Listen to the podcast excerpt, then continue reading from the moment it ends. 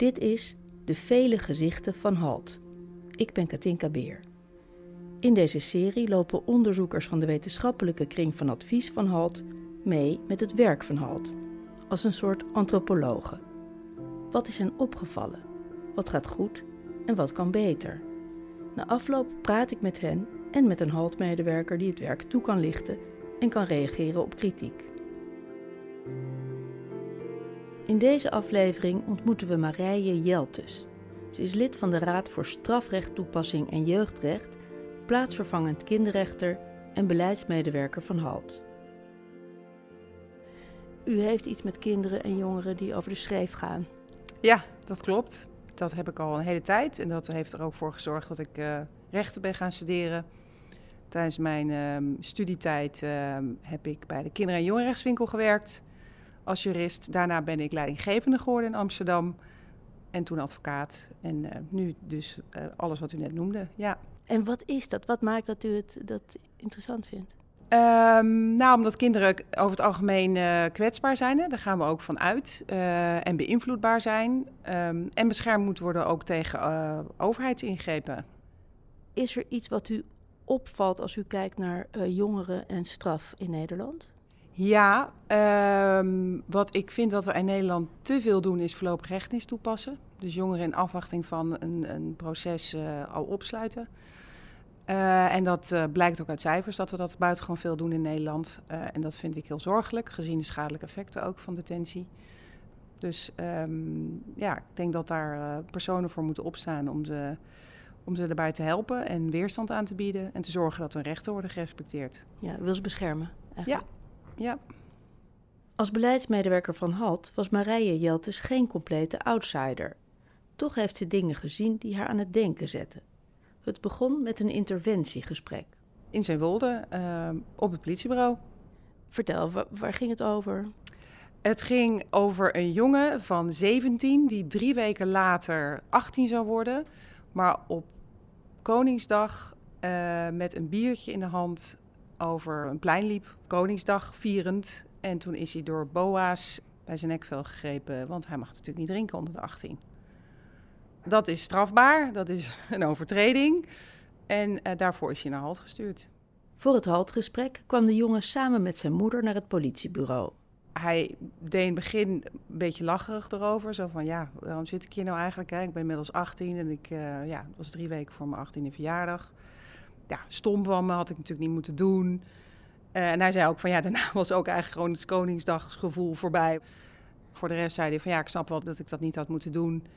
Maar als je kijkt naar gewoon hoe oud je dan bent en in welke context het was, zei hij eigenlijk ja, was het misschien een beetje overdreven de reactie. Dat was het uiteindelijk wel. En dat vond zijn moeder eigenlijk ook. En wat zei de haltmedewerker? Hoe ging dat gesprek dan verder? Ja, Carl heeft goed uitgelegd van wat het proces is. En hij heeft er ook voor gezorgd dat het niet te zwaar was gezien het feit. Dus hij heeft wel echt maatwerk geleverd, zodat het niet te belastend was voor de jongen gezien de context en het feit dat hij 18 was. En zelf ook al heel duidelijk aangaf, ja, ik had het natuurlijk niet moeten doen. En dat wil je ook graag horen natuurlijk van jongeren, dat hij reflecteert op zijn gedrag en zegt, ja, het is onhandig, ik weet dat het niet mag.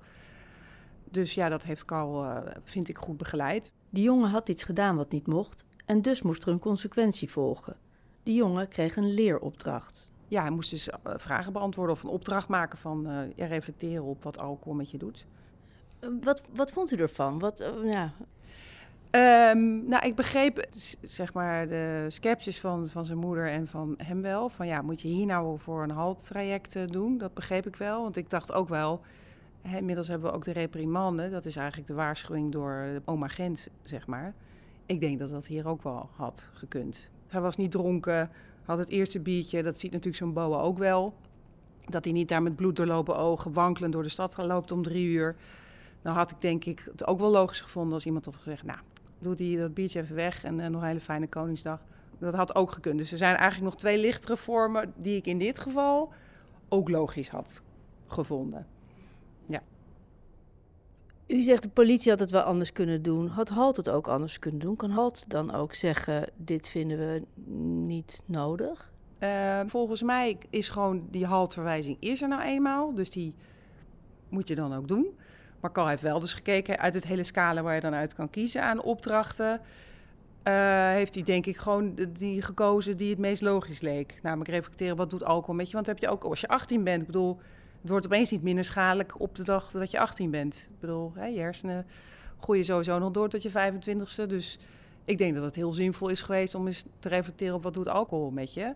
Karel Aventurin is de haltmedewerker die deze jongen op bezoek kreeg en de maatregel moest toepassen. Hij is het eens met Marije Jeltes. Ik denk dat de haltinterventie op basis van uh, alcoholgebruik, dat dat uh, er meer voor bedoeld is als jongeren uh, 13, 14, 15 zijn, uh, laveloos over straat lopen, echt in beschonken toestand. Dan maak je de leerinterventie nog pakkender. maar in deze casus was het eigenlijk ja, bijna een voorbeeldmodule van een jongen die het best wel goed voor elkaar heeft, goed in de studie, goed gezin waar hij uit voortkwam. Kunt u dan ook zeggen, uh, oh, dit, de, deze gaan we niet doen, dit hoeft niet? Nee, dat niet, want in principe uh, zit er ook wel een uh, win-win situatie voor de jongeren in. Uh, de jongere krijgt eigenlijk een boete uitgeschreven. En door te kiezen voor de haltinterventie wordt de boete daarmee ook weer kwijtgescholden. Dus ehm, terwijl die er tegelijkertijd ook nog iets van leert. Eigenlijk had die jongen een zwaardere straf kunnen krijgen. Carl Aventurin is blij dat dat tenminste niet is gebeurd. Want het moet niet uh, een overkill zijn wat niet, wat niet past bij uh, zeg maar type aanpak. Je wil de jongeren bereiken. Het was een heel fijn en open gesprek. Uh, ook in het vervolggesprek wat we met elkaar gevoerd hebben, was het eigenlijk hartstikke prima. Want hoeveel uur heeft hij nou gekregen? Hij moest die opdracht doen? Uiteindelijk heeft hij drie uurtjes gekregen. Dus het waren twee gesprekken en een opdracht die hij moest maken. Dus, en normaal gesproken zou er uit mijn hoofd acht uur voor staan. Dus, uh, Volgens de matrix van ja, leeftijd. Ja. Maar er zijn verder geen zorgen geweest, dus daarin hoeven we dan ook niet in te zetten. Kijk, uh, wij zetten ook in op um, nou ja, uh, omstandigheden. Hebben jongeren moeite met emoties, andere middelen gebruik, omgaan met gezag, omgaan met groepsdruk. Daar, daar kunnen we ook op inzetten, maar daar zag ik geen signalen voor dat deze jongen daarvoor in aanmerking kwam. Dus dan uh, is dat ook passend, want we kijken echt puur naar het individu.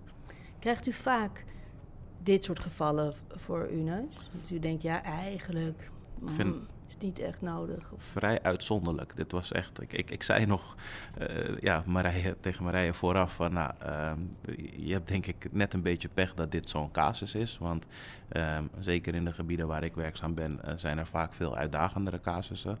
Dus ik had het voor Marije mooier gevonden als een, een, een uitdagendere casus had meegemaakt, zeg maar. Marije Jeltes was ook bij een tweede interventie, bij sport en gedrag. Toen kwam daar een jongen die ook nog in zijn uh, voetbalshirt aankwam, kleding.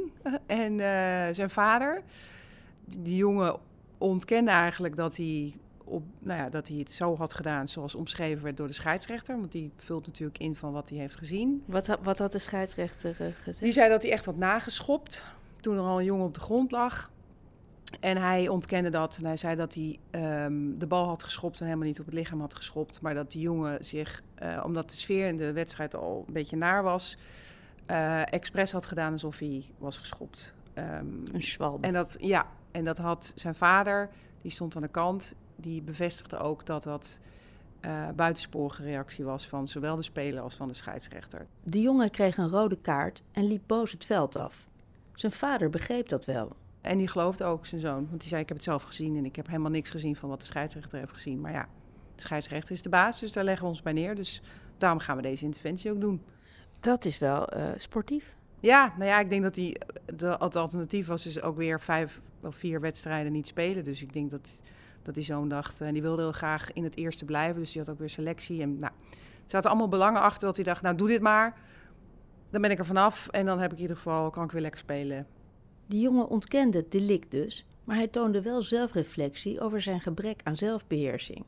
Hij zei, het was gewoon een heel vervelend team om tegen te spelen. En dat sloeg bij ons ook een beetje de vlam in de pan. En hij zei, daar hadden we, had ik beter op kunnen reageren. Dus ik vond het wel heel goed dat hij zelf reflecteerde... zonder dat mijn collega überhaupt hem daar had op aangesproken. En ondanks dat de vader zijn zoon steunde, stond ook hij open voor de interventie. Tuurlijk had het allemaal wat minder heftig gekund. Hij gaat er vast wat van leren, zo. Dat is eigenlijk heel aandoenlijk. Ja, dus ook weer, dus ik denk ik twee niet heel representatieve ouders gezien met kinderen. Ook al gaat het om een relatief kleine misstap, Toch vindt het zinvol dat de jongen op een constructieve manier werd geconfronteerd met zijn gedrag. Ja, zoals gezegd, die, uh, die hersenen ontwikkelen zich nog door tot de 25. Dus impulsief gedrag op het voetbalveld gebeurt uh, denk ik regelmatig. Dus daar is goed dat uh, de KNVB zegt van nou, daar gaan we dus niet compleet strikt mee om door acuut die schorsingen op te leggen. Maar kijken of jongeren daarvan leren, zodat ze in de toekomst nog iets anders, andere overwegingen kunnen maken op het veld. Dat vind ik eigenlijk heel goed. De jongen was al 21 en daar hield de haltmedewerkster goed rekening mee. Want hij moest dus een poster maken over sportief gedrag en wat dat inhoudt. En, uh, en als dat een hele mooie is, dan hangen we hem hier op, zodat je aan, ook aan jongere jongens en meiden kan laten zien van uh, doe dat nou niet, maar steek het sportief in. En wat vond hij van die maatregel? Hij vond het leuk. Ja, hij had gelijk al. Hij zei gelijk van, oh, dan ga ik een voetbalveld maken met witte lijnen en dan allemaal koppen erop en knippen uit. Hij had al heel... Dus die had er volgens mij... Hij zei, ja, vind ik wel leuk. Ja. Was er iets aan deze interventie waarvan u denkt, nou, dat had beter anders gekund? Nee, want ik denk dat het ook de, de, de, de duur en uh, wat ze had ingezet, zeg maar, qua interventie, dat het ook passend was voor die jongen omdat hij zelf al best wel goed kon reflecteren. Hij was het weliswaar niet eens met de beslissing, maar kon wel zeggen dat hij anders... Hè, dat hij zelf in de emoties best wel hoog zat. En dat het misschien zo leek dat het dan zo overkwam, maar dat hij het echt hem niet had aangeraakt of nageschopt. En dat respecteerde die medewerker ook. Van ja, dan kan je moeilijk gaan tegenspreken de hele tijd van ja maar, ja maar, want dan krijg je geen goed gesprek. Dus ik vond dat ze heel adequaat uh, goed mee omging. Ja, en passend ook weer maatwerk leverde. Ja. Een jongere die het niet eens is met de scheidsrechter, maar toch bereid is om naar zijn eigen gedrag te kijken. Het lijkt bijna te mooi om waar te zijn. Toch ziet Karel Aventurin dit vaker bij sport en gedrag. Uh, er is voor jongeren ook echt iets te halen. Iedereen wil graag voetballen. Uh, en tegelijkertijd, uh, voor ons is het doel dat een jongere zichzelf ook niet weer in een soortgelijke situatie brengt. Dus ik vind dit een, een win-win situatie. Dat jongeren al lerende ook weer snel weer op het veld kunnen staan. En dan met meer kennis uh, in het veld staan dan daarvoor, zeg maar. Marije Jelt, dus eigenlijk zou iedereen, iedere voetballer misschien zo'n training moeten krijgen? Nou, ik denk het wel. Ja, er zijn genoeg berichten ook in de media natuurlijk. Uh, en ik weet ook dat het bureau van de KNVB natuurlijk hartstikke druk is met dit soort terugzaken. Dus het bewijst wel dat er, dat er behoefte aan is. En um, het zou denk ik heel goed zijn om dit soort trainingen preventief uh, in te zetten op heel veel clubs. Nou begrijp ik dus ook dat zo'n scan dan ook kan uitgevoerd worden en dat het ook gebeurt. Maar dat geldt niet alleen voor voetbal, ik denk voor veel meer sporten, zeker teamsporten. Waar je tegenover veel tegenstanders staan en de emoties hoog kunnen oplopen en waar grote belangen zijn. Ja, dan kan je grensoverschrijdend gedrag gaan vertonen. Dus ik denk dat het voor heel veel sporters uh, zo'n training nuttig kan zijn. Iedereen die mee heeft gelopen uh, met HALT is gevraagd om in te zoomen op een bepaald thema. Welk thema was dat bij u? Rechtvaardigheid. Ja.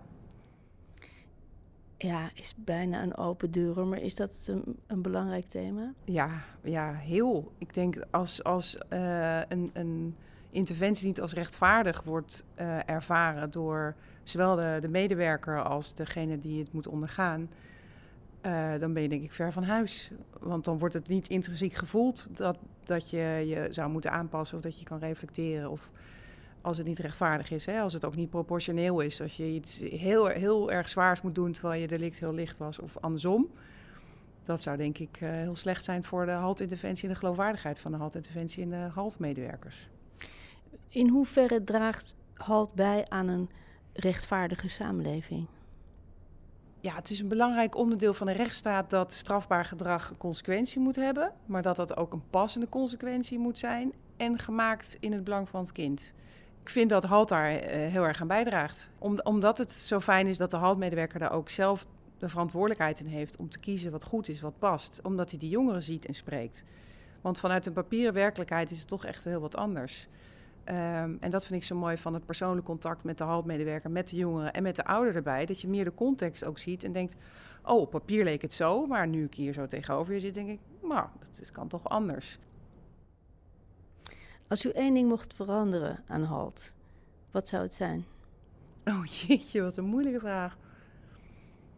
Ik denk dat HALT ook geschikter kan zijn uh, voor wat zwaardere feiten. Omdat het een heel groot voordeel heeft, namelijk dat je dus aan het herstel werkt, dat ouders betrokken zijn, dat het passend is eh, en dat je geen strafblad krijgt. En ik denk dat, ehm, dat het daarom belangrijk is dat meer jongeren daarvoor in aanmerking komen. Ook al is het eerste delict iets zwaarder. Marije Jeltes is ervan overtuigd dat HALT een afschrikwekkende werking heeft. Dat is iets wat Karel bevestigt. Hij weet het uit eigen ervaring. Ik heb een winkeldiefstal gepleegd toen ik 14 was. Wat, wat, wat had u gepikt? Ja, echt heel, uh, heel beschamend eigenlijk. Maar het was een, een, een, blikje cola en een reep chocola. Maar ik, ik ben zelf blij dat ik toen uh, dat halt mij letterlijk een, een, halt heeft toegeroepen op dat moment. En, uh, niet meer gepikt? Dat, nee, nee ik ben, anders had ik dit werk ook niet mogen doen. Ik heb ook de keerzijde gezien. Ik, ik, heb zeven jaar in de jeugdgevangenis gewerkt. Nou, en, en, veel jongeren die daar zitten, uh, heb ik helaas uh, ja, negatievere ervaringen mee hoe het met ze in de toekomst vergaat. Dus dan geloof ik dat je aan het begin echt het verschil kunt maken. Komt niet vaak goed als je eenmaal in de nou, jeugdgevangenis het, hebt. Het, komt wel eens goed, maar het is vaak uh, dat het toch wel wat minder goed afloopt. De Vele Gezichten van Halt is een podcast gemaakt in opdracht van Halt. Opzet en montage Jennifer Patterson. Eindredactie Jaap van der Spek en Willem Lammering. Productie Natasja Koppuit. Muziek Darius Timmer.